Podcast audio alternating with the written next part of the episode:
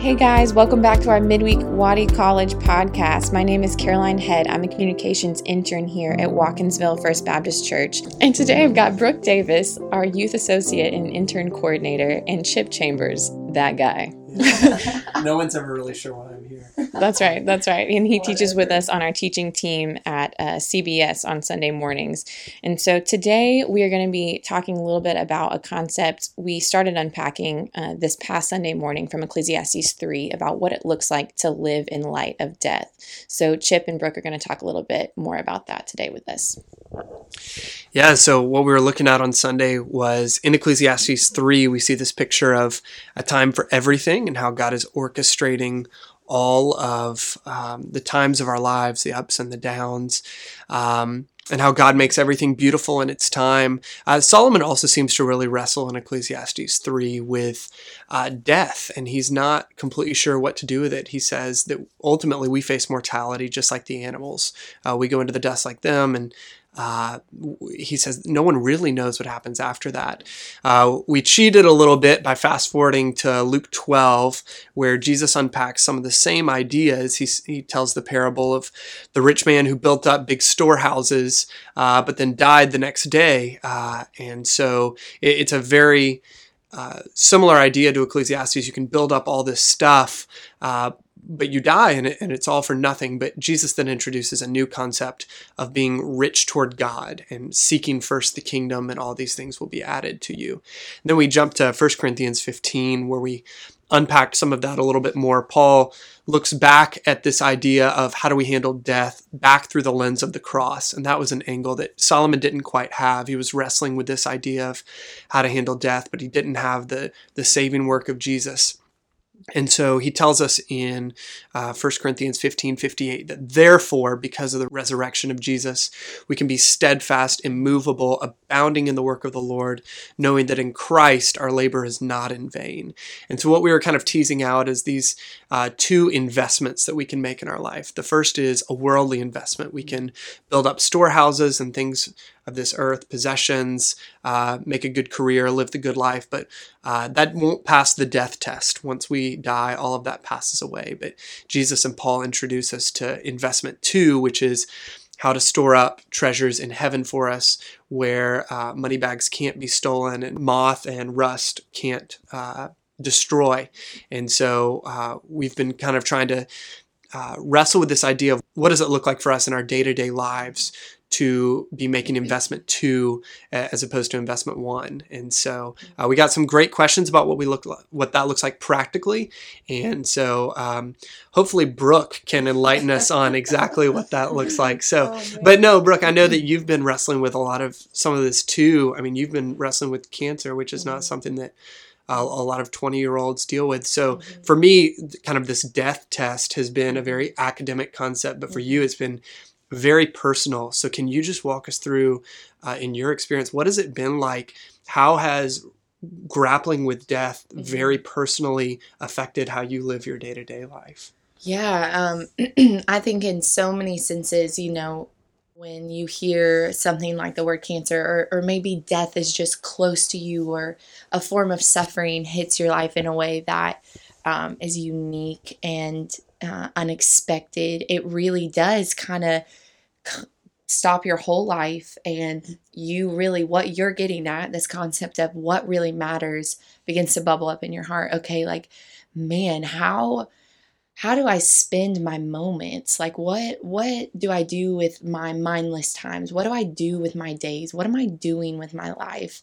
Am I living for myself? Like and and the reason why I think this is uniquely uh you know powerful for someone that's our age in our 20s um, is that we have a really hard time grasping and thinking in light of death. And I don't mean in a morbid way that we should all walk around fearful of that or or you know depressed over the fact that we are all going to die, but we live as though we're invincible. We live mm-hmm. as though we're immortal um, because we're consistently thinking about our futures here, right? We're in the season where we're planning for who will we marry, um, what job will we have, where will we move, um, what will we do with our lives, what will, will we have kids, will we not? Um, And so those things are good to think about, but we very rarely recognize that that might not be here. And even if it all comes true, we don't have that long here. And so to really grasp as a young person that our lives are frail and short is hard for us. Um, mm-hmm. Psalms actually encourages us to do that, though. Psalms 90 says, So teach us to number our days that we may get a heart of wisdom. And I think, um, you know, just with the journey over the past few months in my life, I would say that God has given me through suffering the ability to have some wisdom practically around man, what does it look like to number my days? Not out of fear, not in anxiety, mm-hmm. but just to recognize everything I have in my life is not eternal. Um, even the most precious, dear things to me. And I have one thing that's eternal, and that's Jesus. And so, how can I live every moment of every day for Him mm-hmm. and not waste my life? And and I'll say that the way I learned that was through suffering. And so I think we are really quick to want to run from things that are hard, mm. um, to want to run from our trials and maybe even despise God and the things that are difficult in our life and to to not see that as a means of grace to us like mm. our suffering our pain can actually be a tool used by God to help us get this very concept college bible study studying in ecclesiastes like this is how you learn this is when you visibly see wow, this all can change in a moment. Mm-hmm. And none of this was meant to be God for me. None of this was meant to be Jesus and his all satisfying, beautiful power in my life. And that's what I learned. And I learned it through suffering. I learned it through the word cancer out of my doctor's mouth across the phone. I think we've got to not only start to live with death in mind but to live not despising the hard parts of our life and saying god okay when suffering comes when trials come and and suffering is going to look different for everybody in various times various degrees um, various measures but whatever that looks like in our lives when it comes when we're hit with something unexpected or we're disappointed with how the story of our life is going we are able to press into God and these things well up out of us that we didn't even know were there. And we start to really believe who God is and what He's saying and what's important. And so, um, I, I just want to encourage, you know, whatever you're walking through in the sense of something that you might not want, I would say stop looking at that as a means of, gosh, I just wish this, this was different. I wish this didn't happen. Mm-hmm. And more of a means of, okay, God, what are you trying to teach me and how can I learn and use this for your glory and ultimately my joy grow in that, which is amazing. Yeah. I mean, as you're talking, I'm trying to take notes because I, I, haven't had to wrestle with a lot of this stuff personally. So I'm thinking, gosh, how can I number my days as a 23 year old? How can I prepare myself for suffering? And Jesus gives us a few uh, tools to kind of diagnose ourselves uh, that I think will make us uh, stronger in the suffering. I, I, don't think there's a way to fully prepare for it. Um, right. But but but a few things that we can do. Jesus tells us if, if you want to know, okay, what does it look like for me practically on my day to day life to live in light of death? We can use kind of this deathbed test of is what I'm doing going to matter after death? And so just look at your life. Look at uh, the screen time on your phone and hey would i spend time on that app if i knew that i was dying tonight and and that's not to say that um, every single second of every day needs to be spent sharing the gospel with someone. Uh, there's beauty in rest, there's beauty in fellowship. Uh, and we see even in Ecclesiastes, we're given permission to enjoy fellowship and enjoy work.